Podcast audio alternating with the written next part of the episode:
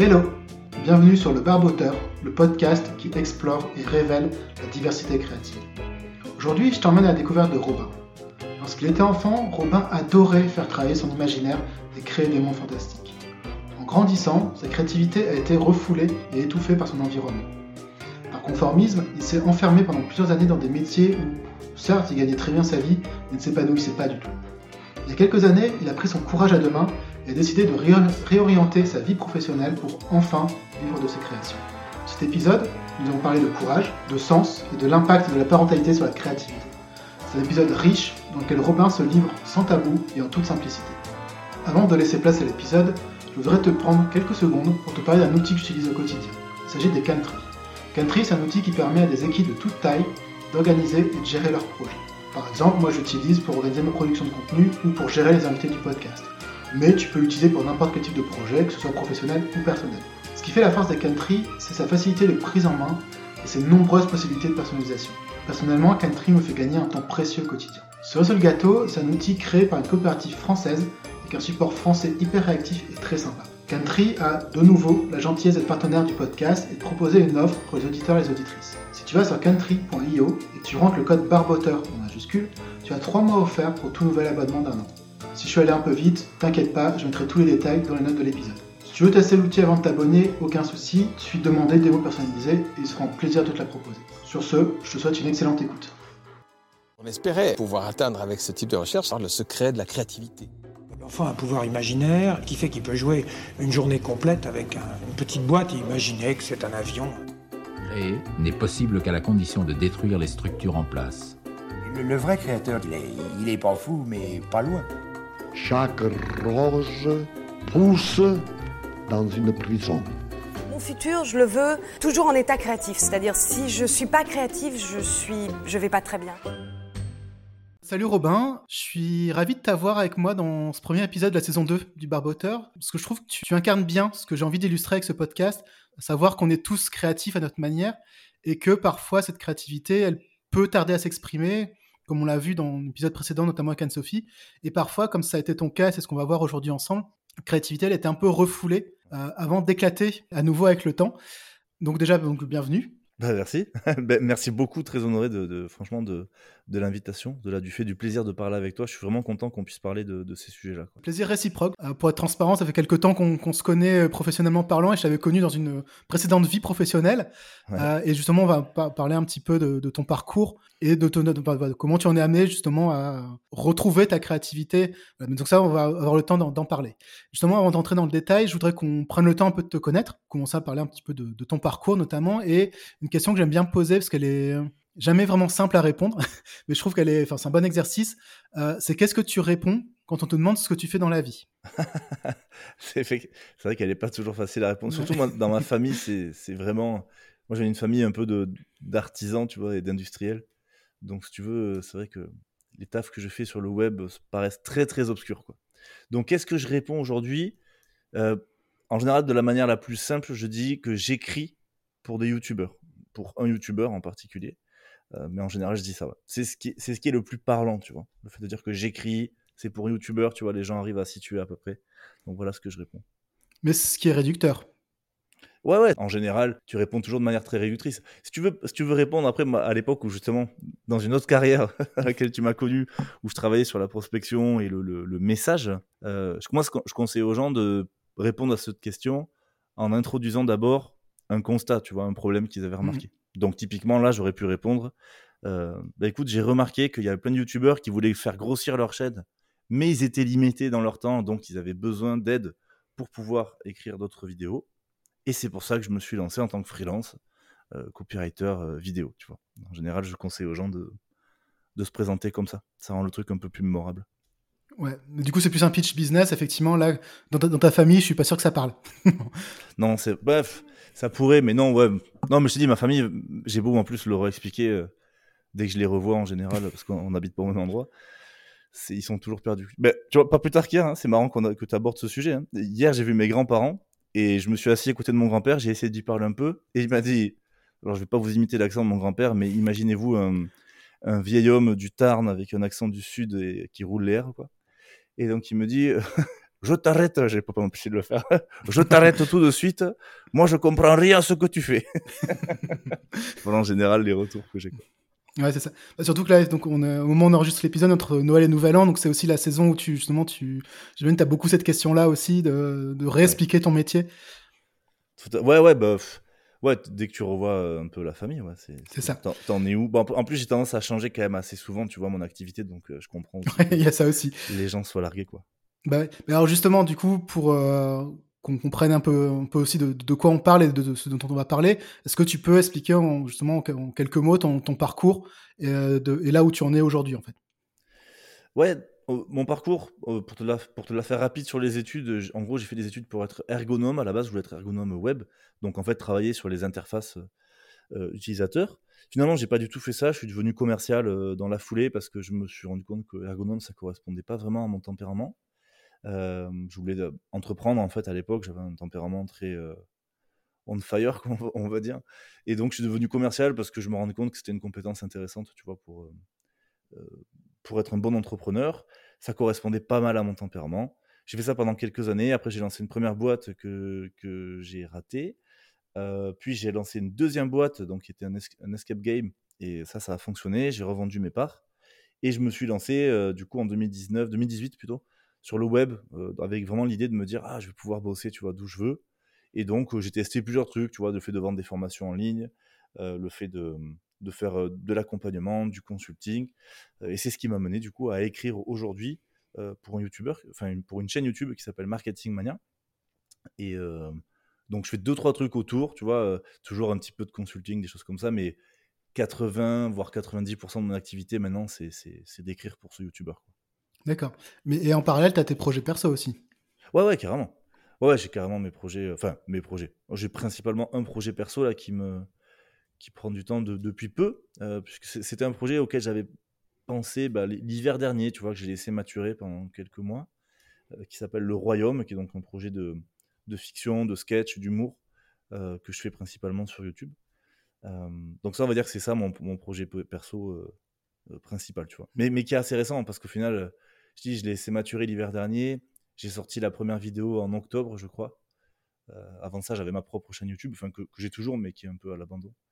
Mais voilà, le, royaume est très très récent, ça en est vraiment euh, une jeune pousse. Et écoute, j'espère pouvoir reparler avec toi un jour pour te raconter euh, euh, comment j'ai réussi à créer tout un univers à mmh. succès autour du royaume en partant de rien du tout. Oui, c'est ça. Parce qu'après, effectivement, pour préciser, c'est la particularité, c'est que tu fais ça aussi avec une, intelligence artificielle, hein, c'est ça, si je me trompe pas? Certains aspects. En, fait, vu que c'est des sketchs que je tourne sur fond vert, la, hum, la, je me sers de, donc de Midjourney, qui est, qui est, mmh une des IA euh, artistiques les plus connues, pour faire mes fonds, en fait, pour faire mes backgrounds. Et après, je fais certains sketchs qui ressemblent à des dessins animés, où là, j'utilise un autre logiciel qui s'appelle EBSynth. Et là, en fait, l'idée, c'est que hum, normalement, une animation, enfin, tu, tu, dois. Un dessin animé, c'est tu dessines chaque frame, en fait. Mmh Et là, sur euh, tu vois, un sketch de. Euh, là, tu vois, le dernier que j'ai fait 30 secondes, je crois que je dessine par-dessus. En, en fait, je me filme et par-dessus mon, mon, film, en fait, je me redessine et je, je dessine genre 6-7 euh, frames pour 30 secondes. D'accord. Et l'IA, en fait, va adapter ce dessin à toutes les autres frames, ce qui, ce qui fait que ça donne l'illusion que c'est un dessin animé, mais en fait, il est en partie animé par, euh, par IA. Quoi. Donc, c'est ça que... donc je fais plusieurs expériences comme ça, le, le, temps de trouver mon style, à la fois ce qui me plaît, ce qui plaît à l'audience, tu vois des trucs. J'expliquais en introduction que tu avais effectivement eu ta, créativité qui était un peu, un peu refoulée. Euh, ce que tu m'avais expliqué en préparant l'interview, c'est que justement, étant plus jeune, tu étais déjà impératif, mais du coup, tu t'étais un peu euh, conformé à ce qu'on attendait de toi, en étant entrepreneur, c'est ça? Ouais, en, en, fait, jeune, j'étais créatif, mais euh, c'était pas valorisé ma créativité, si tu veux. Enfin, moi, j'étais. Mon, père disait souvent que quand des profs lui disaient que j'étais créatif, il disait ouais, ouais, il est créatif dans la connerie, tu vois. Et il disait pas ça méchamment, hein, c'était que vraiment, je je dédiais quand même le plus gros de mon temps en cours à faire marrer mes, mes potes, quoi, tu vois, à essayer de, à me dire qu'est-ce qu'on pourrait faire, quoi, tu vois. Et donc, du coup, ben ouais, ouais, j'étais créatif dans le sens, soit je voulais faire marrer mes potes, soit après j'étais euh, un peu un nerd, si tu veux, et euh, ça se voyait pas. Genre, j'étais pas le, cliché du nerd euh, qu'on peut imaginer, tu vois, dans le sens où j'étais relativement populaire, tu vois, quand j'étais mmh. au collège, parce que comme je passais mon temps à faire le con, en fait, ça faisait marrer, tu vois. Et puis je m'habillais euh, tu vois, j'étais un peu du genre, quand j'y pense. quand je revois ma tronche, mais tu vois, je m'habillais un peu du genre euh, euh, basket, casquette, survette, quoi, tu vois. Donc on s'imaginait pas que j'étais un nerd. Mais en fait, au fond de moi, j'étais un pur nerd. Et, et du coup, bah, quand je faisais pas le con pour faire marrer mes potes, je passais mon temps, moi, si tu veux, à lire, tu vois, Le Seigneur des Anneaux, que j'ai relu, tu vois, plusieurs fois. Je peignais des figurines Warhammer. Enfin, tu vois, en gros, je, je, je m'immergeais dans des univers comme ça, d'heroic fantasy. Et c'était vraiment ma cam. Et, et quand je te dis que je m'immergeais, c'est que du coup, bah, soit je lisais, soit en fait j'écrivais. Tu j'écrivais des nouvelles, euh, j'inventais des univers, j'inventais des personnages, je dessinais des cartes, tu vois. Enfin, c'était vraiment mon, euh, mon délire. Donc, mais donc, si tu veux, tout ça pour dire que ça n'avait pas, euh, que ce soit faire le con pour faire marrer mes potes ou m'immerger dans des, univers, tu vois, ça paraissait pas être des, hum, des choses bien utiles à l'époque, si tu veux. Pour, pour moi, en tout cas, tu vois, moi qui viens de, d'un milieu de, comme je te disais, d'artisans, d'industriels, euh, bon, c'était bien mignon, tu vois, mes trucs, mais il y Oui. avait pas, il y avait a priori rien d'utile là-dedans. Donc c'est pour ça que, ouais, une fois que j'ai fait un peu le con comme ça jusqu'à tard, hein, franchement, jusqu'à 21 ans, tu vois, je continue à faire le con. Et puis à 21 ans, tous mes potes avec qui je faisais le con, tu vois, se sont mis à bosser, tu vois, à dire, mec, il- maintenant il faut arrêter, tu vois, faut, faut arrêter de, de perdre notre temps, quoi. Et donc, du coup, ça m'a mis un peu une claque et je me suis dit, ok, bah, maintenant je deviens sérieux, tu vois. Et voilà, et à partir du moment où j'ai basculé en mode je deviens sérieux, il y a vraiment eu une mise à l'écart, tu vois, de ce côté euh, créatif. Parce que je me disais qu'il fallait être sérieux, qu'il fallait faire quelque chose de ma vie, etc. Et, donc, inconsciemment, effectivement, l'entrepreneuriat, c'était un moyen de faire un truc sérieux et en même temps de créer des choses. Et je dis bien inconsciemment parce que je je, je me rendais pas compte à l'époque à quel point c'était important pour moi, tu vois, de créer. Euh, L'entrepreneuriat, c'était plus un moyen d'être... euh, d'être il y a plusieurs choses, c'était un moyen d'être libre, bon, effectivement, de créer un truc, mais dans le sens d'avoir le contrôle, parce que j'avais, j'ai toujours eu du mal, du coup, avec l'autorité. Et c'était un, c'était un truc que je trouvais cool aussi, tu vois. Enfin, vraiment, euh, aussi bête que, que ça puisse paraître. euh, quand j'avais 21 ans, euh, j'avais rencontré notamment un entrepreneur là qui s'appelle Marc Rougier. Et je trouvais ce mec trop cool, quoi, trop, trop inspirant, tu vois. Je me disais, Ah, j'aimerais bien être comme lui, tu vois. C'est ça, ça- tu vois, enfin, ça c'est aussi, ça peut paraître superficiel, mais c'était vraiment, ce mec m'avait vraiment impacté. je le trouvais hyper charismatique. quoi. Et donc, je m'étais dit, euh, bah, deviens entrepreneur. quoi. voilà un peu comment j'en suis arrivé à ça. Après, D'accord. faut quand même rappeler aussi que, tu vois, je te parle de- de- du milieu duquel je viens. Mes parents sont des entrepreneurs. Ma, ma mère, Oui. en fait, a un centre euh, euh, esthétique, si tu veux, c'est un, un spa, en, en gros. Et mon père avait euh, donc une, une industrie dans le textile. Alors, moi, j'ai vu du coup les deux côtés de l'entrepreneuriat. Ma mère, avec qui ça marchait. Mon père, ça se cassait la gueule parce qu'à partir de 2001, il y, avait, euh, il y a eu l'invasion, l'arrêt, ce qu'on appelait des quotas, qui empêchaient en gros les textiles asiatiques d'envahir la France. Et à partir de 2001, donc ça s'est arrêté. Invasion des textiles. le- tout, tout le textile français s'est cassé la gueule, do- dont la boîte de mon père, tu veux. Donc j'ai vu aussi le côté euh, Ouais. difficile, tu vois, l'entrepreneuriat. Mais le fait est que du coup, je pense que ça influence forcément, forcément, tu vois. Genre, j'évite de jouer la carte de hum, je suis parti de rien, je suis un entrepreneur dans l'âme. Ouais, non, mec, t'as grandi quand même dans un milieu d'entrepreneurs, tu vois. Donc, euh, je pense que c'est important à, à rappeler. Ok. Et qu'est-ce qui, euh, dans ton, ton parcours, un moment, t'as t'as fait te dire, bah, en fait, être sérieux, c'est bien, mais j'ai envie de, de redevenir le, Robin des connards euh, et de le Robin créatif. Cré- Je sais pas s'il y a vraiment eu des événements, je pense, enfin, un événement précis, je pense que c'est une succession, tu vois, de, euh, de choses, quoi, mais euh, c'était un peu, ça fait longtemps que je suis un peu dans une quête, tu sais, de trouver, j'allais dire qui je suis, c'est peut-être un peu large de dire qui je suis, mais tu vois, un- des choses qui ont un peu plus de sens, euh, tu vois, pour moi, de, de... Moi, je suis toujours prêt, enfin, tu vois, j'aime travailler, je suis prêt à travailler euh, fort pour des choses qui ont, qui ont du sens, sauf que ces dernières années, j'avais un peu du mal, justement, à trouver du sens. Tu vois, quand je te disais tout à l'heure que je m'étais lancé sur le web, euh, que je me suis mis à vendre des formations et tout, ben, là encore aujourd'hui, hein, j'ai une, une formation sur la prospection euh, qui, est, qui est, je pense, c'est vraiment une bonne formation. Mais je la vends pas en fait parce que euh, je m'en occupe pas, parce qu'en fait, c'est pas, ça n'a pas beaucoup de sens, tu vois, pour moi. Donc bref, je vais éviter de trop digresser là-dessus, mais j'en reviens à les déclics.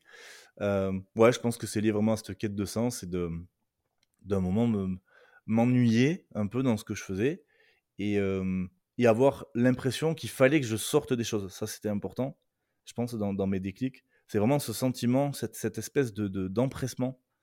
j'ai toujours un sentiment un peu d'urgence, tu vois, en moi, où euh, j'ai vraiment conscience, tu vois, que la vie, elle est, courte, et que le temps passe très vite, et que du coup, ben, j'ai des choses à faire. C'est ça, c'est pas très rationnel de dire ça, mais j'ai vraiment un sentiment, tu vois, d'avoir des choses à faire et qu'il faut vite les faire. Et d'ailleurs, ça, ça rejoint un peu le- la définition, tu vois, de la créativité. bon, il y a, y a plusieurs façons euh, probablement de voir la créativité. Moi, j'ai l'impression qu'il y a l'acte créatif, tu vois, de, de créer des choses, Mhm. d'utiliser en fait sa réflexion pour trouver une solution créative, résoudre des problèmes. Enfin, tu vois, c'est une, manière d'être créatif. Mais je pense qu'il y a aussi des gens, dont je pense faire partie du coup, où la créativité est plus presque un besoin en fait que, que- qu'un moyen, tu vois. Genre, je pense que la créativité peut être un moyen de, faire des choses, mais des fois c'est un besoin. Et moi, je le ressens vraiment. euh, maintenant, j'ai vraiment mis le doigt sur le fait que c'était un besoin et qu'en fait, si je si je fais pas des trucs créatifs, j'ai l'impression de, de laisser mourir mon âme, quoi. Tu vois, vraiment, j'ai vraiment l'impression de, de me tuer à petit feu. Tu vois, quand il y a une époque de ma vie où j'étais commercial, euh, j'avais plein de choses qui me qui étaient bien d'un point de vue extérieur, tu vois. Genre, je bossais, je gérais tout le Sud-Ouest, je bossais donc depuis chez moi, j'étais hyper autonome, je gagnais super bien ma vie, j'avais la voiture de fonction, enfin, j'allais dans des congrès en Europe là qui étaient fous, enfin, c'était euh, d'un point de vue extérieur, c'était fou, mais je créais absolument rien, tu vois, en, en étant commercial, et je, je laissais jamais libre cours à ma créativité. Et j'ai jamais été aussi malheureux de ma vie que, qu'à ce moment-là, tu vois. Ça, d'ailleurs, ça a contribué, je pense, à, à un des déclics d'a- d'avoir besoin, tu vois, de libérer ma créativité. Parce que c'est après cette expérience-là que j'ai relancé euh, euh, une deuxième boîte, en fait. J'avais lancé une première boîte que j'avais échoué. Je suis redevenu commercial, où j'avais le succès que j'avais jamais eu. Mhm. Et j'étais trop malheureux, tu vois. Genre, j'ai, eu un- j'ai enchaîné un moment en, en pleine vacances, tu vois, une semaine de à faire des nuits blanches, en fait. Tellement j'étais anxieux, tellement j'étais pas bien, tu vois. J'arrivais pas à dormir. Et ça, ça te rend fou. Et donc, ça, ça a été un des gros déclics, tu vois. Justement, de me dire euh, pour- pourquoi je suis aussi mal, tu vois. En fait, le, le, le déclic, finalement, c'est le fait de. Tu essaies de faire des choses. Et il y a un moment, en fait, tu te rends compte que ça te rend malheureux. Et tu. Soit tu fuis, tu tu tu t'anesthésies, en fait, ce que j'ai fait un temps, tu vois. euh, tu peux faire la fête, tu peux boire de l'alcool, tu peux prendre des drogues, ce que tu veux. Soit il y a un moment, en fait, où tu as le courage. euh, on a parlé tout à l'heure, enfin, on va parler de son du courage de créer, mais il faut, il y a un courage dans le besoin d'introspection, tu vois. Et tu te plonges en fait dans ça et tu te demandes pourquoi t'es pas bien. Et moi, une des raisons, c'était quand même le, le manque de sens et le manque surtout de, de, de, de créativité, tu vois. Ce, ce besoin vraiment de, de libérer ça. quoi. Ok. Non, c'est intéressant ce que tu dis. Et t'es, euh, t'es la deuxième personne que je reçois qui a vraiment ce, ce besoin limite viscéral en fait de, de créer. Et le, le premier, donc c'était Geoffrey Dorn, donc c'était le l'épisode euh, numéro 5 ou 6, je sais plus, de d'un épisode de décembre. Et euh, Ouais. lui, qui est designer, et lui en fait, il disait je- justement, je, suis obligé de designer, sinon je Mhm. deviens fou en fait. Ah ouais. Et en fait, c'est ça, c'est un peu ce que, ce, ce que tu dis aussi toi de ton Ah côté, c'est voilà, j'ai besoin de ce besoin de créer, sinon, enfin, je- sinon je suis pas heureux en fait, tout simplement.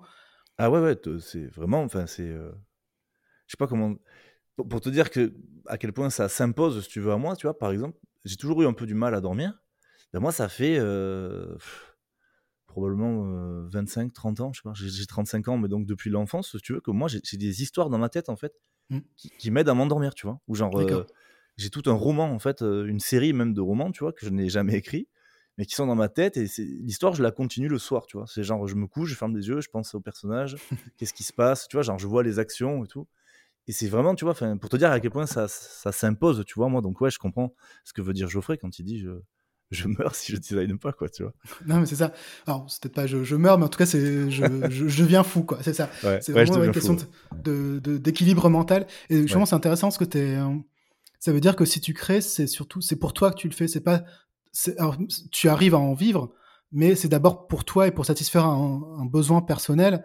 euh, et c'est pas juste par, euh, pour répondre à une demande client, en fait. Le, le, le fait qu'il y ait une demande client, c'est plus ce qui te permet d'en vivre. Oui, là, là aujourd'hui, en fait, euh, j'utilise une partie de ma créativité, effectivement, pour écrire pour euh, d'autres. Mais, mais pour la peine, ça, je me rends compte d'ailleurs en le faisant que ça me remplit pas euh, tant que ça, tu vois. Je me rends vraiment compte que j'ai vraiment besoin de créer mes trucs. Ce, qui, ce qui fait partie d'ailleurs de mes réflexions du moment, tu vois, de me dire, ben, est-ce que je dois utiliser ma créativité pour des clients en prestation ou est-ce que je dois créer des trucs, les revendre après? Genre, par exemple, tu vois, ce qui a plus de sens pour moi aujourd'hui, ça serait plutôt de créer des œuvres, entre guillemets, ou des produits, mais liés à la fiction, liés à tous mes délires de nerd, là, et les vendre après, tu vois. Aujourd'hui, là, au moment où je te parle, c'est ça qui a le plus de sens, euh, tu vois. Plus que de servir euh, en mode euh, d'utiliser ma créativité pour des prestats ou du conseil, tu vois. C'est vraiment créer des, mes trucs et, tu vois, les revendre. Ça, ça a plus de sens. À cause de quoi Des contraintes que, que, ça te donne, le fait de travailler pour quelqu'un Ou la pression finalement que tu as ou- Je sais pas, c'est pas pareil en fait. euh. Ouais, je pense que c'est une question de, de, de contrainte, je suppose quoi. C'est que tu vois, quand je crée mes trucs et que je les vends, bah, c'est vraiment mon truc, quoi. Alors, il y a peut-être une part d'ego hein, euh, aussi. Euh, mais j'aime vraiment l'idée. Tu vois, pe- pendant longtemps, par exemple, quand j'étais jeune, je, je- je rêvais d'être écrivain, quoi. Tu vois, de créer mon œuvre et de, de la vendre, tu vois. C'est sur un plan business, bah ouais, c'est un produit, mais sur un plan personnel, t'as sorti ce que t'avais en toi. Tu vois, et, moi, c'est- encore une fois, j'en reviens à cette distinction, tu vois, pour moi, entre les deux façons d'être créatif. C'est quand je travaille pour mes clients, j'utilise euh, ma créativité pour, pour mes clients, mais je sors pas ce que j'ai en moi, tu vois. Et du coup, c'est- là où je fais vraiment la distinction. Et moi, j'ai besoin de sortir ce que j'ai en moi, tu vois, de sortir des trucs créatifs.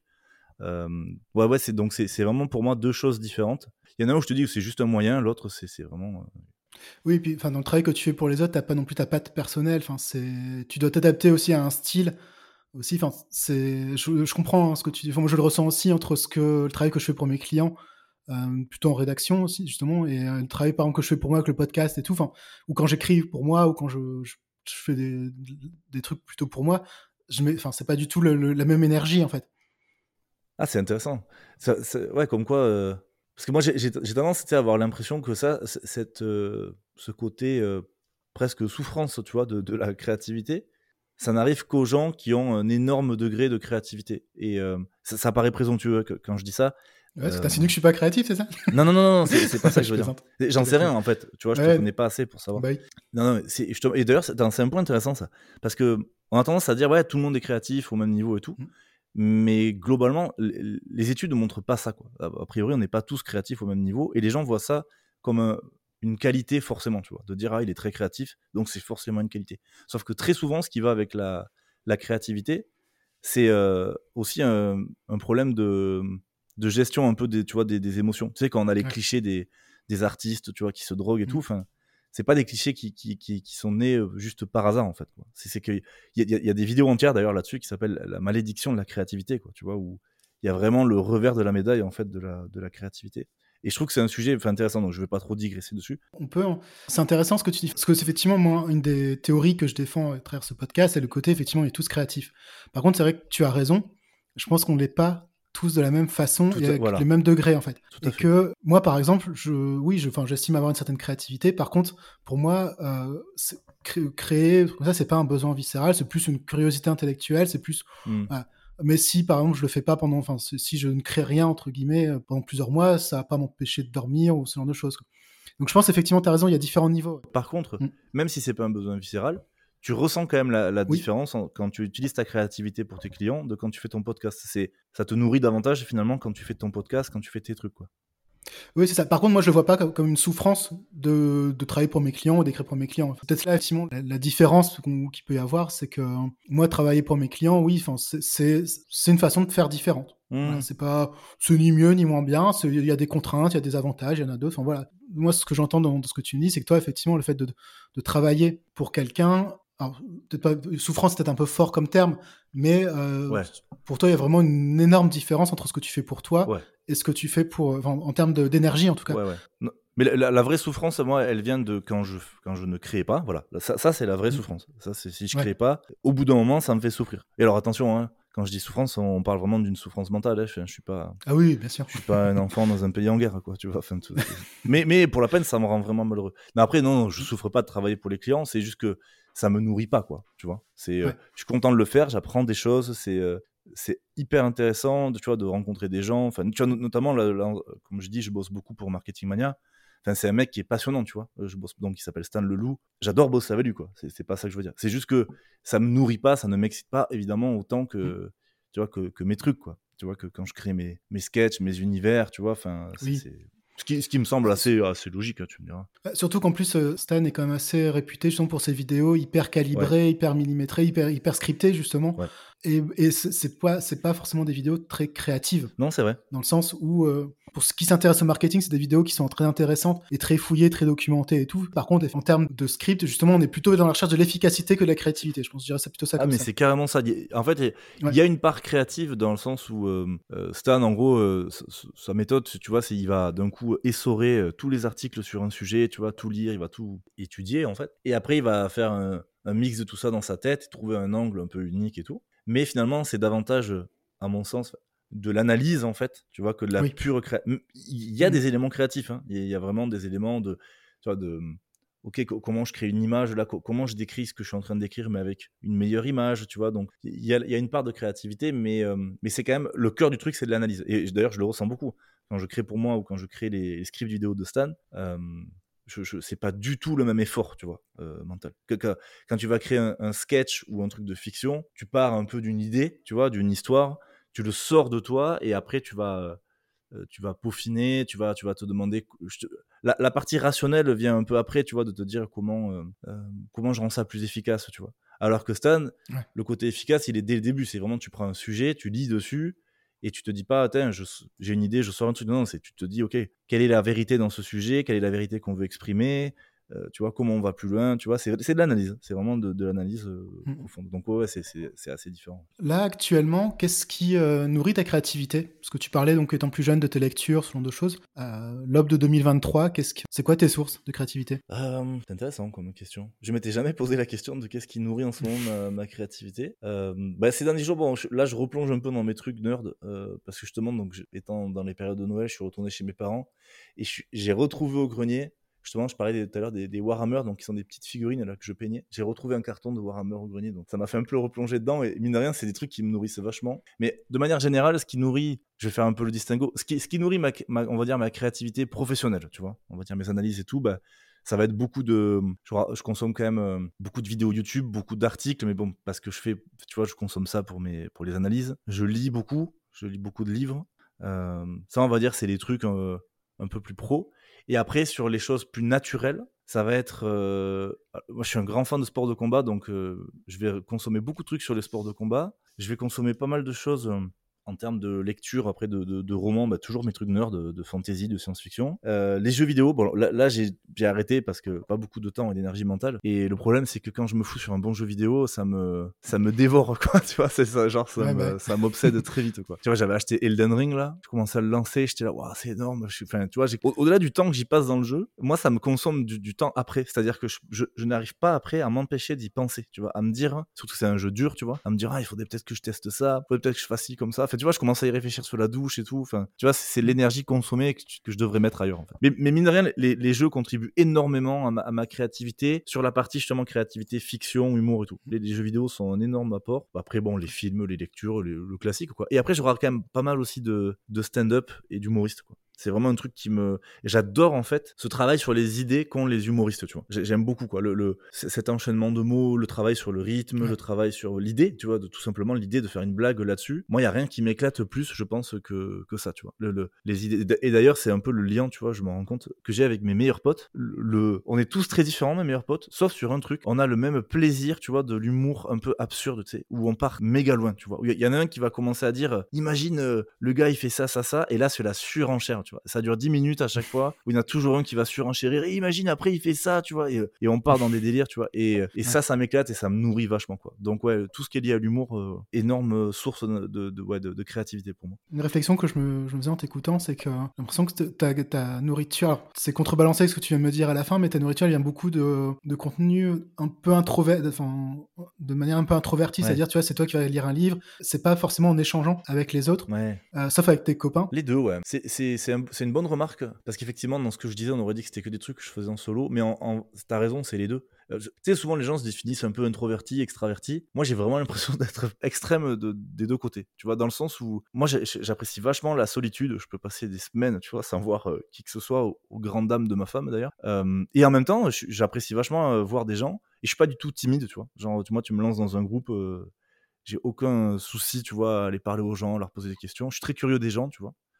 Mais t'as raison, au final, non, non, c'est les deux me nourrissent en fait. Parce que, mais c'est juste que tous les gens me nourrissent pas, tu vois. Mais quand je rencontre des gens un peu barrés, tu vois, tu vois, des, des, des gens qui, pareil, qui vont partir sur de l'humour absurde, tu vois, et qui vont avoir des idées un peu what the fuck, tu vois. Il y a des gens d'ailleurs qui sont drôles malgré eux, tu vois, tellement ils sont, tellement je les trouve perchés, tu vois. Et ça, ouais, j'avoue, ça, ça me nourrit vachement, quoi. Ça me nourrit vachement parce que comme j'adore penser à des personnages et, tu vois, imaginer des personnages, ben quand je rencontre des gens euh, vraiment différents de ce que je rencontre, tu vois, je me, ça, ça me fait forcément penser à un personnage, tu vois. Même des gens un peu colériques et tout, je les trouve, euh, ça m'est, arrivé plusieurs fois de rire, en fait, à cause de gens qui, tu vois, qui tapaient des colères, en fait, pour un oui, pour un non. Et je trouve, je trouve ça comique, en fait, tellement le, la personne devient caricaturale, en fait, tu vois. Donc, au final, t'as raison, euh, quand tu soulignais que je disais que des trucs un peu de, que je faisais dans mon coin, mais en fait, les, deux me nourrissent euh, vachement. Mais par contre, ça, je me, je m'évade mieux, ouais, quand je fais mes trucs de nerd un peu. Tu es papa d'une petite fille et tu me disais tout à l'heure donc d'un d'un deuxième enfant qui devrait arri- arriver Ouais, bientôt, c'est ça. ça, Euh, Maintenant que tu es papa, est-ce que tu comprends mieux euh, peut-être pourquoi ton, ton entourage à l'époque, enfin, t'avais un peu cette Mhm. injonction de, de te dire euh, sois sérieux? c'est clair. Ouais, ouais, tu- ouais, tu comprends. Je pense que c'est. Je vais rien dire de bien euh, créatif là, justement, mais euh, je pense que tout le monde l'expérimente, quoi. C'est que tu comprends, tu te mets à tout comprendre différemment. Enfin, en tout cas, de mon expérience, euh, une fois que tu as des enfants. En fait, à, à la fois, oui, je comprends.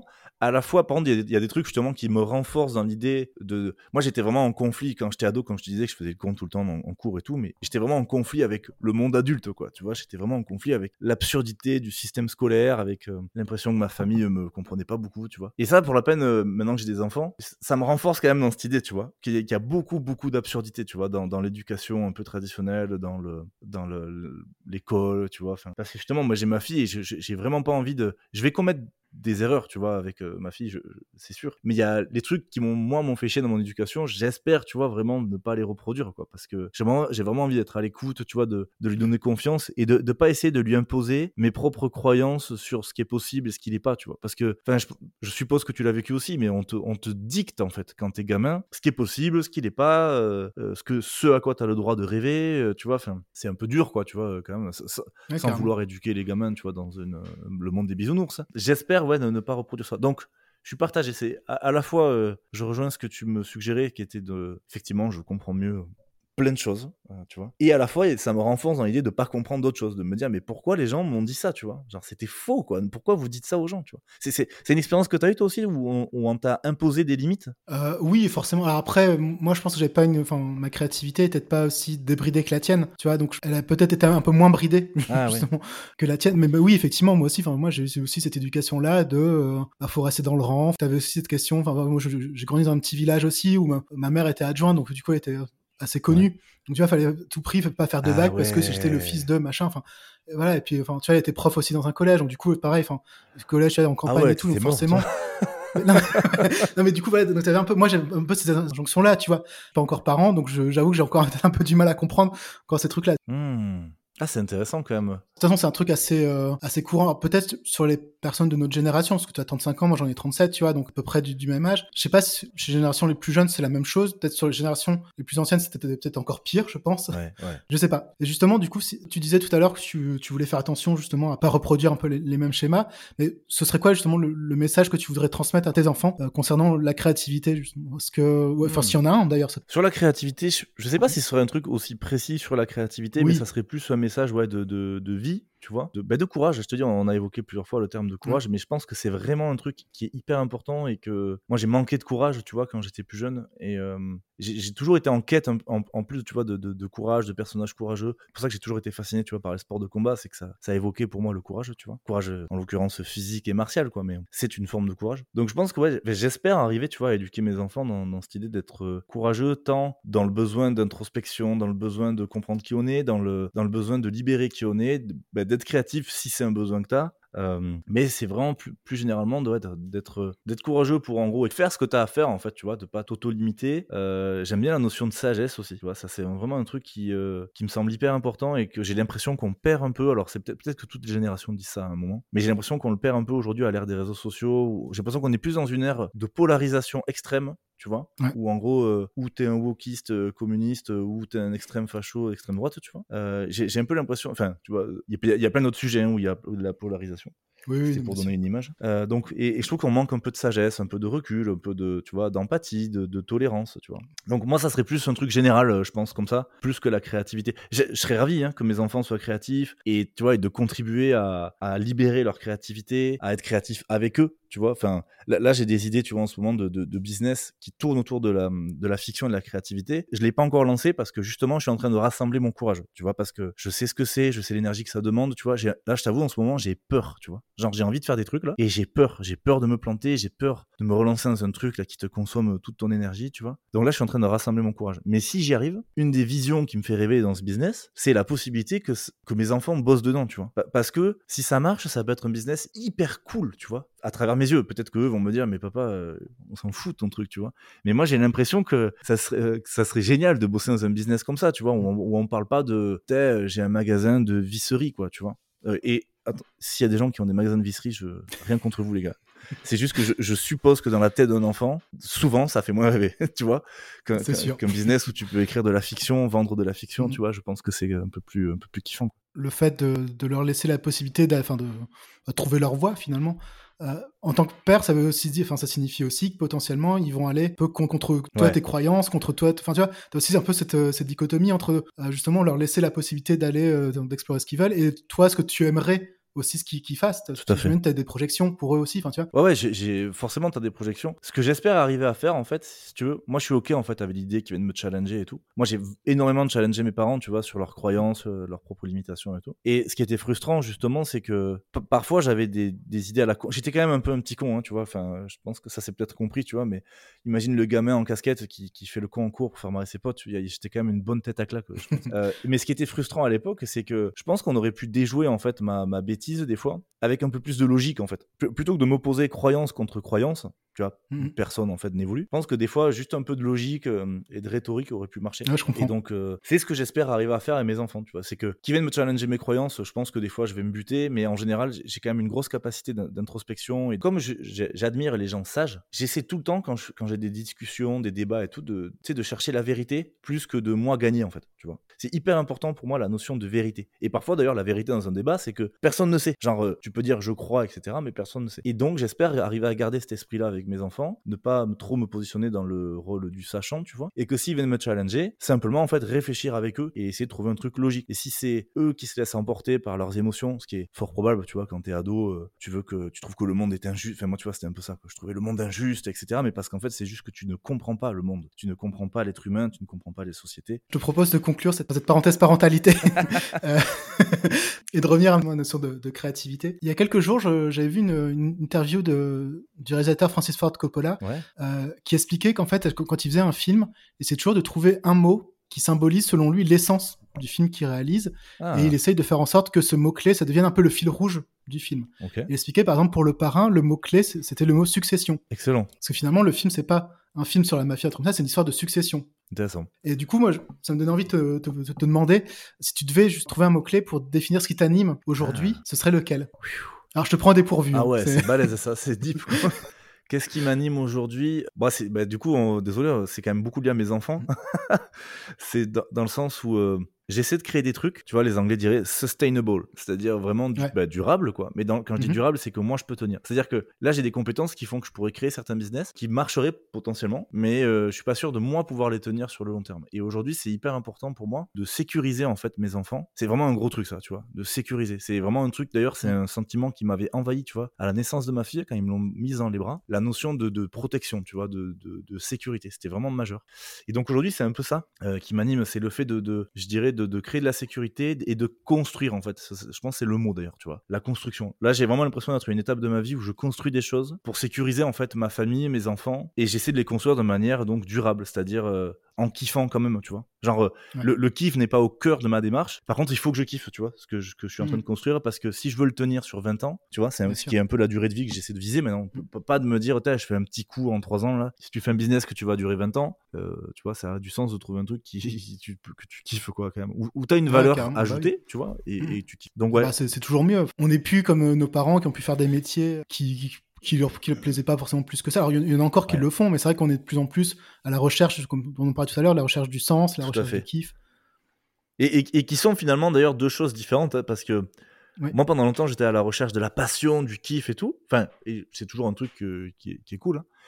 Mais là, là, aujourd'hui je suis plus à la recherche du sens, dans le sens où le sens ne passe pas forcément d'abord par le plaisir, tu vois. Là aujourd'hui moi le Mhm. sens c'est d'abord, c'est le sens c'est comment je sécurise ma fille. Et le kiff devient plus un moyen en fait, tu vois, parce qu'en fait je sais que si je kiffe ce que je fais, ça va me permettre de, con- de continuer sur le long terme, tu vois. Mais je suis plus en train de me dire, quel est le truc qui va me faire kiffer? Non, non, non. T'as des bébés, le sens, il devient différent, tu vois. Et je pense que le, quand on est plus jeune, le, justement, tu sais qu'on est, on parle beaucoup de la crise du sens et tout. Bah, le truc, quand on est plus jeune, c'est que le sens, je trouve qu'il est plus dur à créer. Quand t'as des enfants, euh, ça facilite un peu le sens quand même. Il s'impose un peu à toi. C'est ça qui a du sens pour moi, tu vois, aujourd'hui. Eh, C'est marrant, je m'attendais à ce que tu me dises un mot-clé type expérimentation, ce genre de choses, que j'ai que tu, justement, tu expérimentes beaucoup, mais en fait, finalement, ton en t'écoutant, ton expérimentation, elle est au service Ouais. de, de cette sécurisation, en fait. Ouais. Justement, tu, tu testes différents modèles, peut-être pour trouver euh, celui qui sera le plus durable et celui de- Ouais. enfin, qui, qui répondra à toutes tes attentes. Ouais, tout à fait. A- Avant mes enfants, je- j'expérimentais pour trouver un truc qui Mm. me faisait kiffer et que j'allais pouvoir tenir tout court. Et c'était plus pour moi, prendre plaisir, parce que j'aime la sensation de compétence, mais j'aime aussi donc pouvoir libérer ma créativité. Et là, aujourd'hui, je suis toujours un peu dans la même démarche, mais euh, ouais, il y a un sens plus profond et qui me drive plus, qui est, euh, bah, si ça marche, mec, euh, tu vois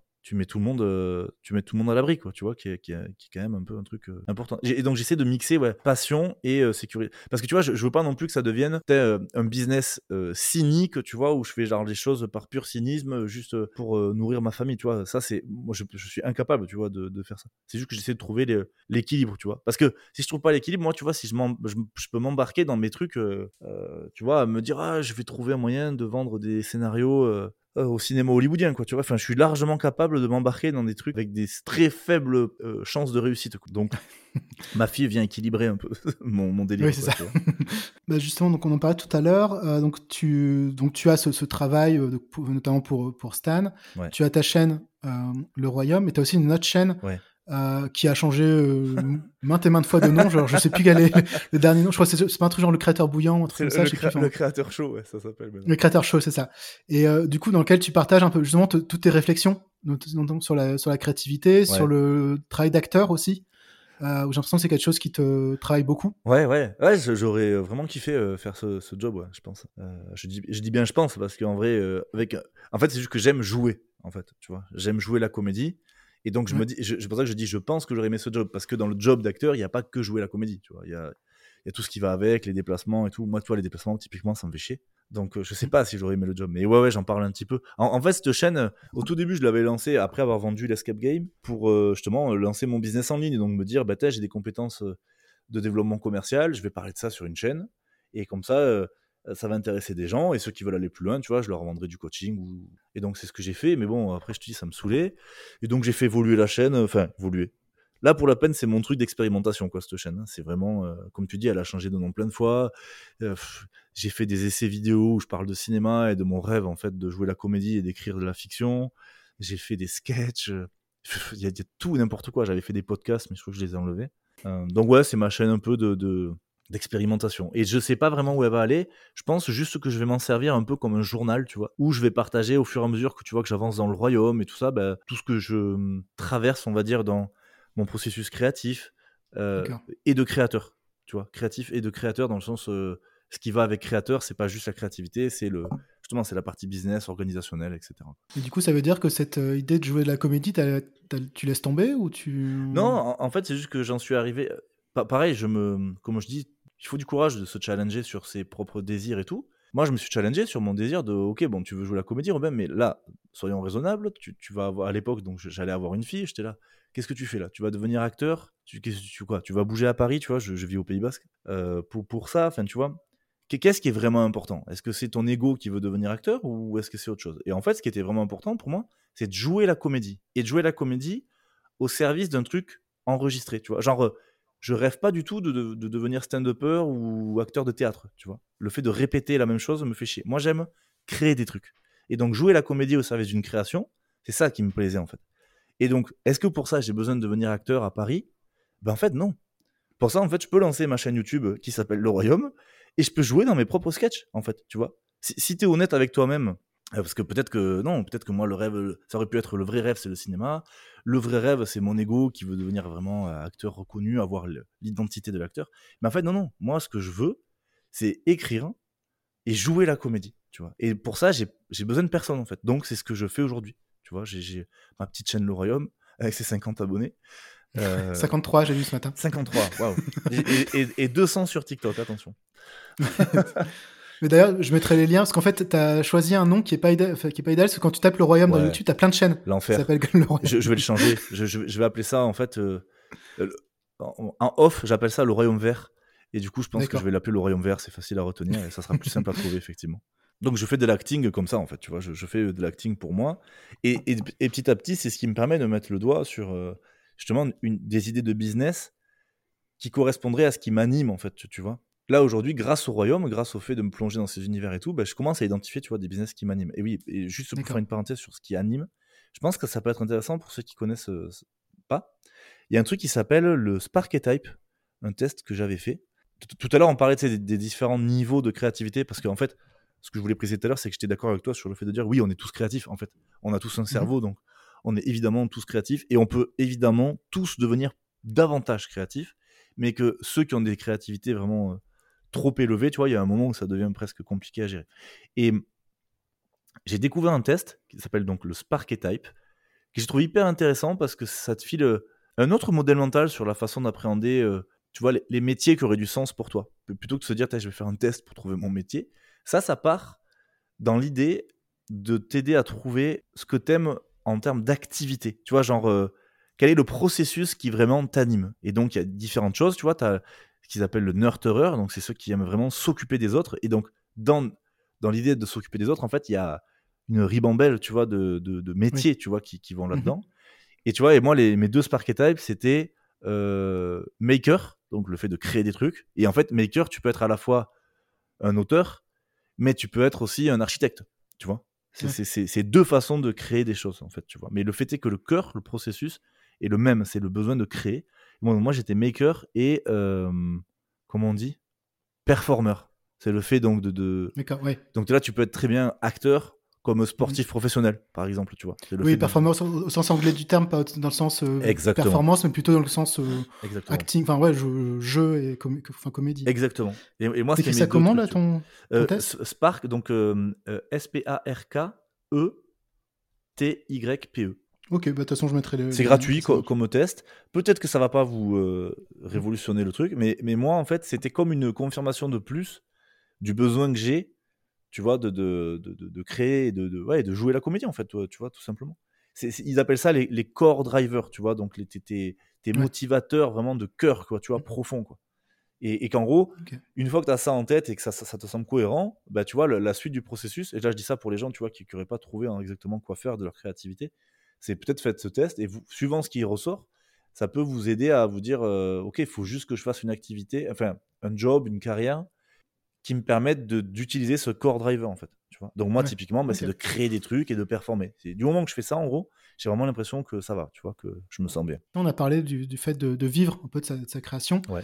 Euh, donc ça passe notamment par le travail freelance. Est-ce que tu as déjà envisagé, toi, d'aller sur des plateformes type euh, OnlyFans ou Mime, alors qui sont certes très connotés euh, contenu pornographique, mais à la base qui sont dédiés justement à des créateurs et qui permettent en fait de, de rémunérer des Et ouais. créateurs pour leur création, ou ça peut être aussi Patreon, par exemple, ce genre de, de plateforme, Ouais. euh, qui te permettent finalement de, de monétiser tes créations? Ouais, je, je l'ai envisagé, mais pour plus tard, tu vois, dans le sens où le Créateur Show, j'ai 1500 abonnés, c'est une chaîne où, Mm. où il se passe plus grand chose.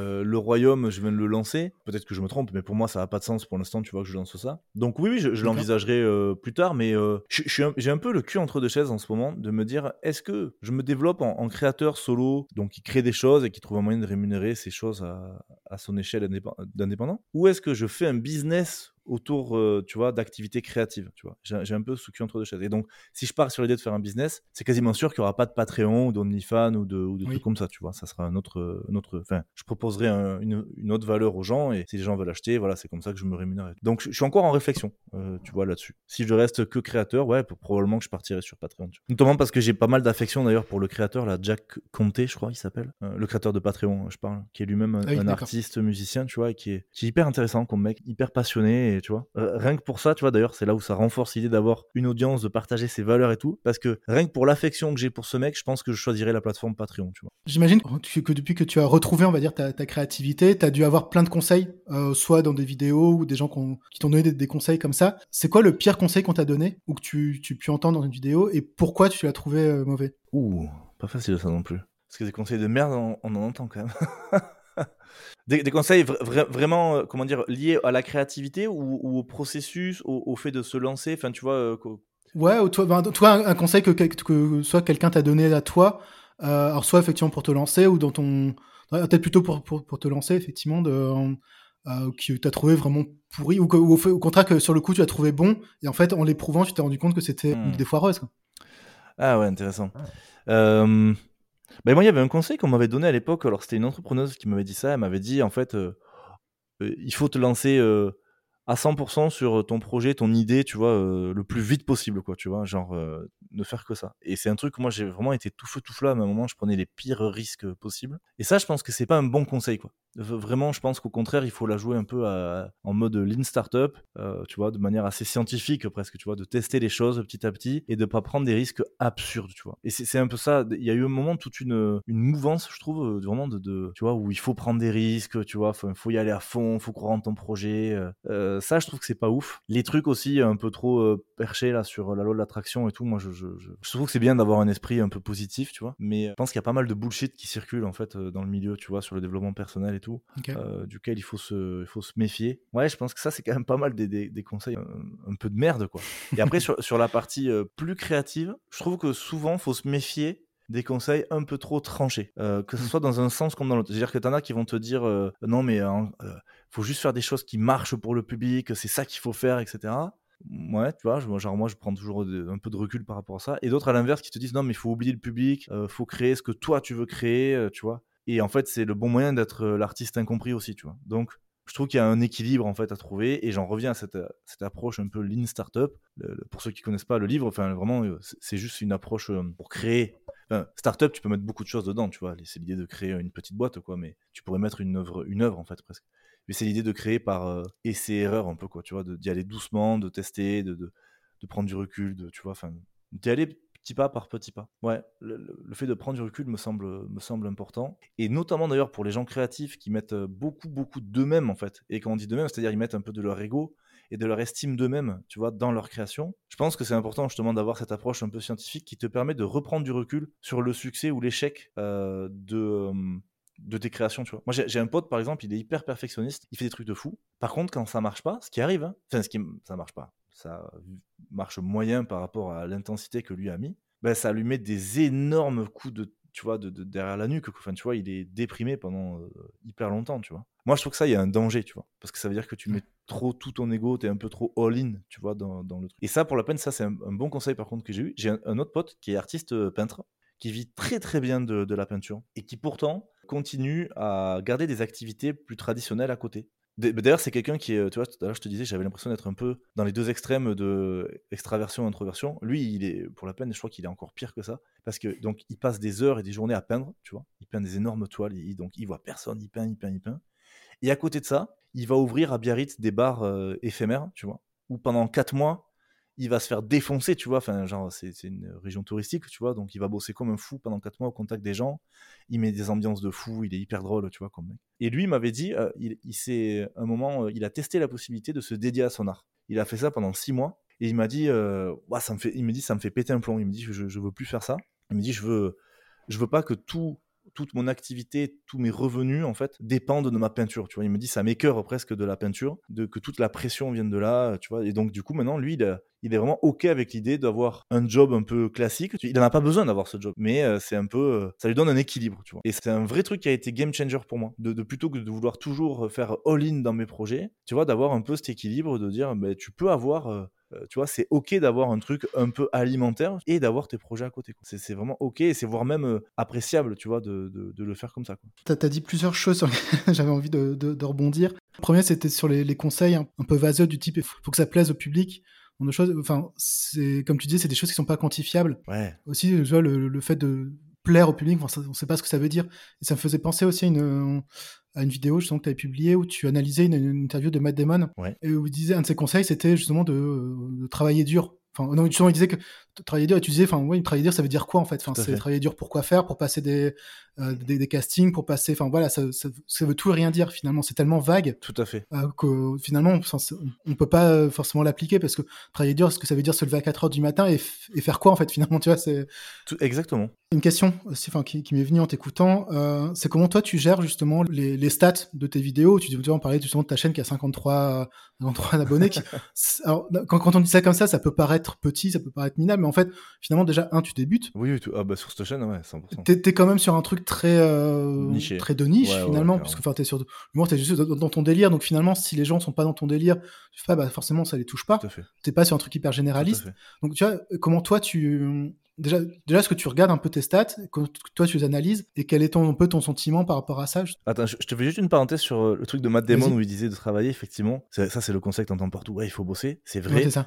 mais en vrai, euh, oui, tout le, monde, euh, tout le monde essaie de bosser. Tu vois, il y, a une part- y a une part de chance déjà qu'il faut pas oublier. Et puis après, il y a une part de stratégique aussi de sur quoi tu bosses. Quoi. Tu vois, su- suivant le cœur de ta création et de ce que tu veux faire, tu- tu- il faut pas bosser sur les mêmes choses. Quoi. Tu vois, c'est pas juste produire, tout ça. Bon, bref. Je mettrai le lien vers la vidéo de toute façon, comme ça, Ouais. les gens pourront aller voir. ça marche. Le, le- par rapport aux stats, ouais, alors je les regarde dans le sens quand je sors une vidéo, je regarde si ça prend ou pas. Tu vois, les, les- on va dire les 48 premières heures, euh, je regarde vachement. euh. Maintenant, après, je suis pas un obsédé de ça, dans le sens où pour l'instant, la, la chaîne est petite, donc ça n'aurait aucun sens en fait de passer trop de temps dessus. Euh, tu vois, quand on sort une vidéo sur Marketing Mania où on a presque 500 000 abonnés, là, les stats sont. sont comment on dit? Pourquoi je trouve pas le mot? Significatif Significative, merci. Ouais. Ah la vache, pourquoi je trouvais plus ce mot?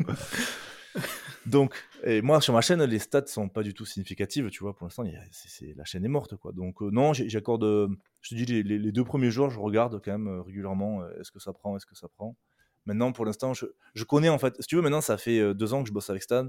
On a lancé une autre chaîne en secret, tu vois.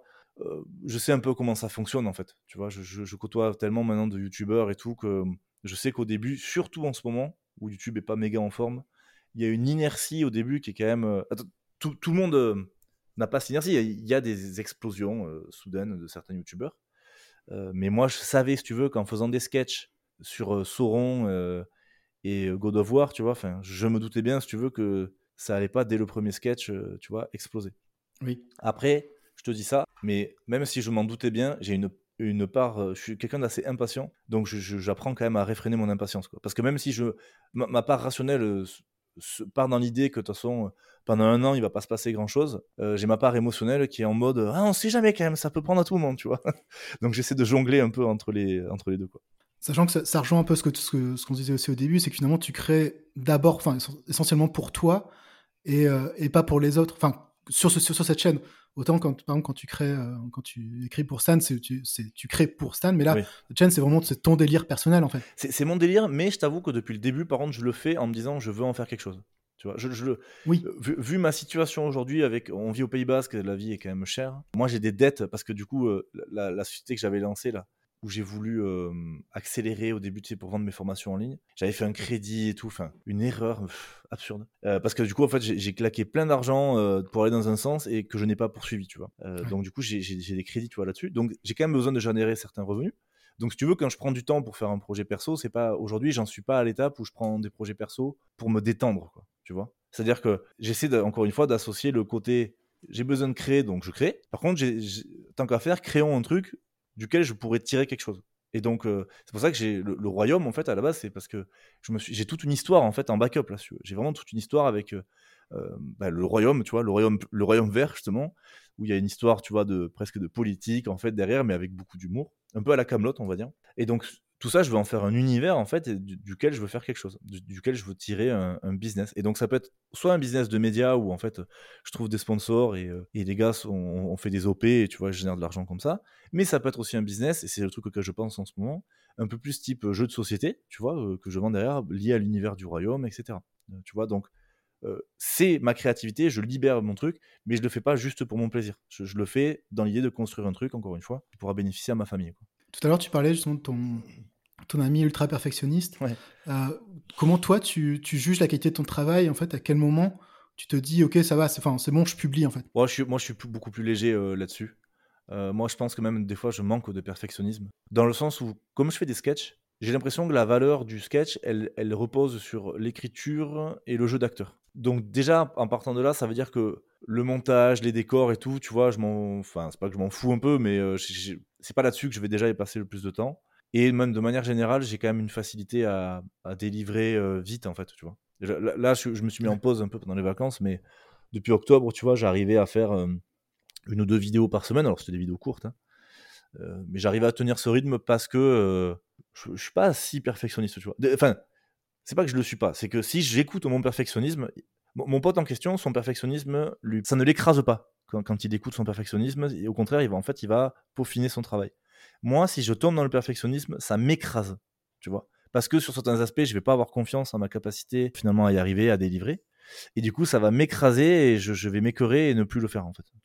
Donc c'est pour ça que souvent j'ai tendance à shipper euh, vite, en fait, euh, pour pas me laisser écraser par le perfectionnisme.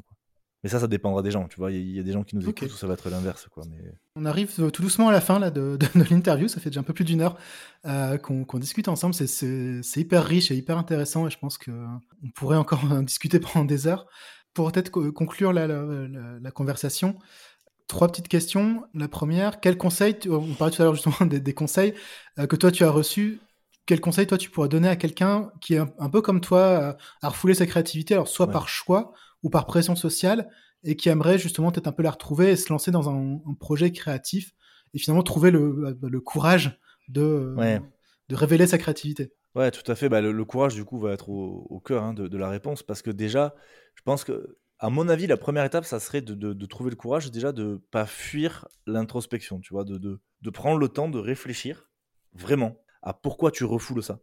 Ok, Pourquoi tu as refoulé cette créativité Est-ce que c'était, euh, tu vois, est-ce que tu estimes que c'est la faute d'autres personnes? In fine, euh, tôt ou tard, tu vas te rendre compte que c'est toi qui as refoulé ta créativité, tu vois. C'est pas, pas personne. En fait, on t'a pas enfermé en prison parce que tu voulais être créatif, tu vois. Donc, tôt ou tard, c'est toi qui as pris la décision. Donc, moi, j'invite les gens à, à vraiment creuser ça et à creuser, genre, quand je dis ne pas fuir l'introspection, c'est pas juste y penser 5 minutes, quoi. C'est d'ailleurs un bon exercice pour ça, c'est tu tu t'isoles, tu prends un cahier, enfin, tu peux le faire sur ton ordi, mais moi, j'aime bien le, le côté cahier avec un stylo et t'écris en fait. T'écris ta pensée, vraiment en mode t'écris ce qui te passe par la tête. Tu pas besoin d'être structuré quoi. Tu vides ton esprit de pourquoi j'ai fait ça, est-ce que j'ai fait ça, ah ça me rappelle un souvenir. Enfin tu vois, t'écris tout ce qui te passe par la tête. Je trouve que c'est un bon moyen de, de libérer. Mais en tout cas voilà, tu, tu, tu confrontes ce, ce, côté de pourquoi j'ai refoulé ça. Et après, bah, pour moi l'étape d'après c'est d'arriver à te redonner l'énergie. Comment, comment tu trouves le courage en fait, tu vois? Parfois tu trouves le courage en piquant ton ego. Tu vois, moi par exemple, euh, étant fasciné par euh, l'esprit guerrier, euh, tu vois, les sports de combat et tout, parfois je peux me retrouver le courage en me, euh, en me faisant violence, tu vois, sur mon ego, en me disant oh tu, tu vas vraiment faire le peureux là, tu vois, enfin c'est con, mais, tu- mais avec moi ça marche, tu vois, genre le, le, le fait de pas être euh, le- un guerrier, tu vois, me, peut me piquer mon ego et me, me redonner du courage. Mais là c'est pareil, c'est intime, c'est chacun aura ses, tu vois, ses leviers pour le courage. Mais une, un- pour moi, un bon moyen, c'est de te redonner une vision et donc d'essayer de t'imaginer, ok, euh, si je libérais ma créativité, comment ma vie serait, tu vois? Tu, tu peux essayer de visualiser ça, tu vois, de te dire, qu'est-ce que je pourrais faire grâce à ma créativité? Est-ce que je me sentirais mieux? Qu'est-ce que ça peut m'a- m'apporter? Et après, si tu es encore dans l'hésitation de, passer à l'action, tu essaies juste de, définir une première chose que tu peux faire, en fait, pour commencer à te libérer, tu vois. Quel est le premier truc avec lequel tu es à l'aise, tu vois? Et est-ce que tu as une bonne raison de pas faire ce premier truc? Si par exemple tu aimes la peinture euh, ou le dessin, tu vois, est-ce que tu peux commencer Mettons que tu es même arrêté de gribouiller sur tes cahiers, tu vois, est-ce que tu peux pas recommencer à gribouiller sur, euh, euh, sur tes cahiers? Ou est-ce que tu peux pas acheter une petite toile, tu vois? Est-ce que c'est- Quelle est la première étape que tu peux faire Parfois c'est juste euh, aller dans un magasin acheter une toile, parfois c'est juste acheter un cahier, enfin tu vois, mais juste de savoir quelle est la première étape et, ouais, et de, de commencer par ça. Et qu'en fait, prendre l'habitude, j'ai parlé plusieurs fois d'introspection dans le, durant notre échange, mais prendre l'habitude de ne pas subir ces émotions, mais de toujours les challenger, tu vois. Quand- parce qu'à chaque fois, tout au long du parcours de, de création, il y aura forcément d'autres, de, de nouveaux challenges, tu vois, genre, ah ça y est, j'ai bien avancé, j'ai fait ma première peinture, tu vois. Et genre, au fond de moi, ça me ferait rêver d'exposer, mais ah non, je suis terrifié. Et plutôt que de mettre ça à chaque fois, de, de le ranger dans un placard et de jamais confronter cette émotion de la peur, ben, tu reprends le même processus que, que je viens de décrire. C'est tu reprends, tu repars dans l'introspection de attends, pourquoi j'ai peur? Tu vois Qu'est-ce qui me fait vraiment peur? Est-ce que ça serait si terrible? Est-ce que je pourrais pas commencer par une étape intermédiaire? Tu te questionnes en fait sur tes propres euh, émotions. Et ça, pour la peine, pour les gens d'ailleurs euh, un peu sensibles et créatifs, je pense que c'est important d'arriver à gérer ça, tu vois, d'arriver à, à se challenger sur ses émotions, parce que sinon, tu, combien il y a de créatifs, tu vois, de, de- de- de gens qui sont euh, animés par la création, mais qui, qui vont laisser leurs émotions, leur- leur- leurs propres insécurités, tu vois, le- le- les écraser, et, tu vois, et, et finalement jamais se libérer, tu vois. Donc ouais, je pense qu'il faut vraiment se, challenger. Après, ouais, c'est cool de lire du développement personnel et tout, mais pour moi, l'introspection, le, fait de s'auto-challenger, de se questionner, c'est primordial. Et d'ailleurs, moi, tu vois, je dois achever ma réflexion. Je te disais tout à l'heure que là, j'avais peur, tu vois, de, de lancer le business. Mais je sais que c'est parce qu'il y a encore des questions que j'ai pas levées, tu vois, dans ma tête. Tu vois, et donc, il faut que j'achève ma réflexion. J'ai commencé à écrire sur mon fameux cahier. Et là, je dois finir, tu vois, je dois repasser une heure à écrire et à, pour achever ma réflexion et prendre la décision de me dire, allez, maintenant on le fait, quelle est la première étape? Et c'est toujours un travail d'introspection que tu as, tu as fait seul ou tu t'es fait accompagner par exemple par un coach ou un psy euh, Parce que ça peut aider aussi, tu vois, justement, quand tu as du mal Ouais. des fois à, te- à faire ce travail d'introspection? Ouais, les, les deux, euh, j'ai déjà eu des coachs. J'avais eu un psy, mais euh, c'est parce qu'à l'époque, comme je te disais, j'avais du mal à dormir. et J'ai vraiment eu un moment où, où je dormais plus. Donc j'étais allé voir un psy, mais du coup là, c'était plus pour le, apprendre à gérer l'anxiété qui me gagnait le soir, tu vois. Et aujourd'hui, finalement, euh, ouais, c'est surtout par euh, l'introspection et le fait d'en parler en fait avec des amis. Tu vois, moi, j'ai- plusieurs masterminds d'amis entrepreneurs ou créateurs. C'est souvent, notamment, il y a un mastermind, ça fait, ça va faire bientôt 5 ans, tu vois, qu'on se voit euh, régulièrement, quoi. Et eux, c'est énorme parce que du coup, comme ils, me connaissent, ils connaissent mes patterns, en fait. Tu vois, ils, ils connaissent les trucs récurrents que je vais faire. Tu sais, les boucles dans lesquelles je tombe, de reproduire le même comportement, tu vois. Et donc, eux, ils me mettent des alertes, tu vois. Quand je commence à partir un peu en live, euh, parce que ça m'arrive hein, euh, régulièrement, ils me disent Ouais, mec, t'es peut-être en train de, de repartir en cacahuète, là, tu vois. Euh, donc, ouais, aujourd'hui, c'est ça, moi, tu vois. C'est introspection, un peu de lecture, d'écriture et le fait de parler avec mes potes. En fait, tous les coachs que j'avais eus, j'ai jamais claqué après des montants astronomiques, tu vois, sur des coachs. Donc, peut-être qu'il y a des coachs excellents qui coûtent cher, mais que moi, j'ai jamais eu envie de bosser avec eux. Mais dès- tous les gens avec qui j'avais bossé jusqu'à présent ont été parfois des facilitateurs, mais tu vois, ça a jamais été révolutionnaire. quoi. Ouais, d'accord. C'est c'est plus à travers l'expérience, en fait, tu vois, que les choses se font, je trouve. Ce que je trouve intéressant dans le travail d'introspection, c'est aussi justement de le confronter, d'en discuter avec d'autres personnes. Tu vois, si tu gardes tout que pour toi, finalement, fin- tu ressasses peut-être toujours un peu les mêmes choses. Et le fait d'en parler, des fois, ça te donne des perspectives différentes. Ça, alors, ça te donne pas forcément les clés, mais ça te donne peut-être justement des, des pistes à explorer. Ouais, ouais, te- co- complètement. Ouais, tu- puis les gens te challenge, C'est ça. c'est plus simple, quoi, forcément, en parlant avec des gens. Deuxième petite question avant de, terminer. C'est une question qui peut paraître anodine, mais qui je trouve, euh, on dit géné- généralement long sur la personne. Euh, c'est ton, ton mot de la langue française préféré. Spontanément, parce que peut-être qu'il y aurait d'autres mots, mais euh, le premier truc qui m'est venu, parce que tu m'avais envoyé la question euh, avant, le premier truc qui m'était venu, c'était imagine. Tu vois, dans le sens où c'est un mot, ben, comme je te disais avec mes potes, on l'emploie tout le temps déjà. On est toujours en train de dire, imagine le gars il fait ça, imagine, tu vois. Et donc je trouve que c'est un mot qui me reflète bien dans le- pour le délire et en même temps pour le côté, euh, le fait de donner du courage et de l'espoir, tu vois, aux gens. C'est un truc qui m'habite pas mal ça. Et donc souvent je vais avoir tendance à dire aux gens, mais imagine ça marche quoi, tu vois. Imagine tu peux faire ça. Et c'est pas pour dire aux gens, euh, genre crois en tes rêves, tout est possible, etc. non, euh, peut-être que tu vas te gaufrer comme une merde, hein. mais imagine ça marche, tu vois, ça serait cool, ouais. Donc maintenant réfléchis à comment tu peux te tester. Ça veut pas dire que ça va forcément marcher, mais tu vois, je, trouve que le, pouvoir de l'imagination est quand même euh, assez. J'ai un pote comme ça, d'ailleurs, c'est une histoire que je raconte souvent, qui était militaire, hein. Euh, mais genre infanterie, tu vois, tu vois, euh, genre. euh, pas quelqu'un qui avait fait des études ou quoi. Et il y a des années, il arrivait à la fin de son contrat, il savait pas ce qu'il allait faire après. Et au, cours d'une soirée comme ça, on a parlé longtemps. Et pareil, donc on est parti à l'idée de mais imagine, tu peux faire ce que tu veux. Imagine, genre t'es sûr de réussir, tu fais quoi? Et en fait, au bout d'un moment, en creusant, il, me dit bon, en fait, je t'avoue, mon rêve, moi, ça aurait été d'être pilote d'avion. Et j'ai dit bah du coup, c'est pas possible. Il me dit bah tu vois, genre, euh, il, il avait déjà, enfin, tu vois, il avait pas 18 ans, quoi, tu vois, il avait déjà quelques années euh, passées dans l'armée. Il me dit, ouais, je sais pas. J'ai dit, mais imagine, tu étais pilote, et tu vois, et on est parti dans un truc comme ça, et je te la fais en raccourci, mais bref, il a repris ses études, et aujourd'hui, il est pilote d'avion, tu vois, donc, à, à 35 ans passé, quoi. Ce qui est quand même, euh, enfin, extraordinaire pour, euh, pour lui, et qui, du coup, est extraordinaire pour moi, parce que je- tout part d'une discussion où on s'est permis d'imaginer, tu vois, ce qui pouvait arriver. Mm. Donc, ouais, je dirais qu'imagine, c'est quand même euh, un de mes mots préférés, tu vois. Un, un chouette mot, effectivement. Ou manger, mais, mais manger, ça sera peut-être moins inspirant, quoi. Manger, ah oui, bah. Mais tu peux imaginer que tu manges. Hein. bah justement, écoute, on va, on va conclure avec cette, cette euh, dernière question et après, si tu, tu pourras aller manger si tu veux. J'aime bien toujours de me demander à mes, mes invités une, une recommandation d'un créateur, d'une créatrice, alors idéalement en dehors de ton domaine, que tu aimes et que tu souhaiterais mettre en avant. Euh, Est-ce que t'es ok que je t'en file deux? Ah oui, vas-y. Parce que du coup, bah, il y, a- il y a mon pote euh, euh, Mehdi Alani, qui, est, euh, qui était monteur d'ailleurs chez Marketing Mania, c'est comme ça qu'on s'est rencontrés. Là, il bosse plus avec Stan, mais ça fait euh, peut-être un an ou deux là qu'on s'écrit euh, quasiment tous les jours justement pour partager sur la créativité. Donc lui, il a une chaîne euh, à son nom qui s'appelle Mehdi Alani. Et il fait des vidéos, euh, en ce moment, il est parti dans le fait des- de, tu vois, de creuser l'histoire souvent des, des drogues. Tu vois, là, il est en train de faire une vidéo sur l'histoire de Marseille, il a fait une vidéo sur l'histoire de la cocaïne.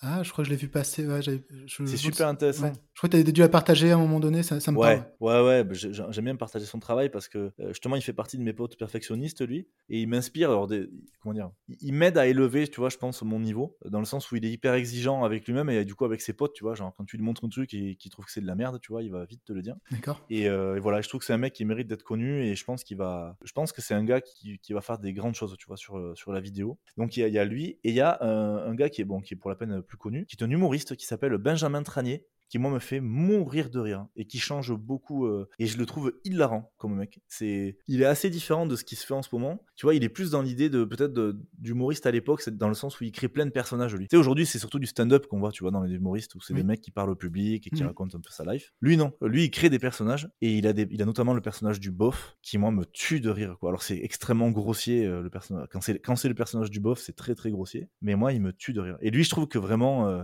ouais, il mérite à être connu parce que pour moi il sort du lot, tu vois, de ce qui se fait euh, actuellement. Et c'est le fait qu'il sorte du lot fait qu'aujourd'hui justement il est moins connu que, la- que plein d'autres, mais je pense que c'est ce qui fait qu'il y a un moment où il va y avoir une bascule et il va exploser.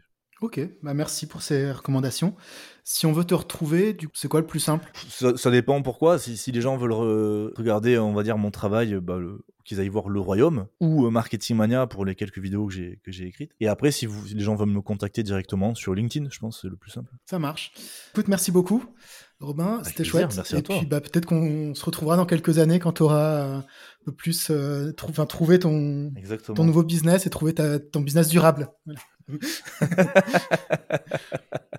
Voilà. Exactement. Et que je te dirais, euh, voilà euh, les quatre étapes pour devenir le nouveau Disney. Voilà. Ah ouais, d'accord. Ok.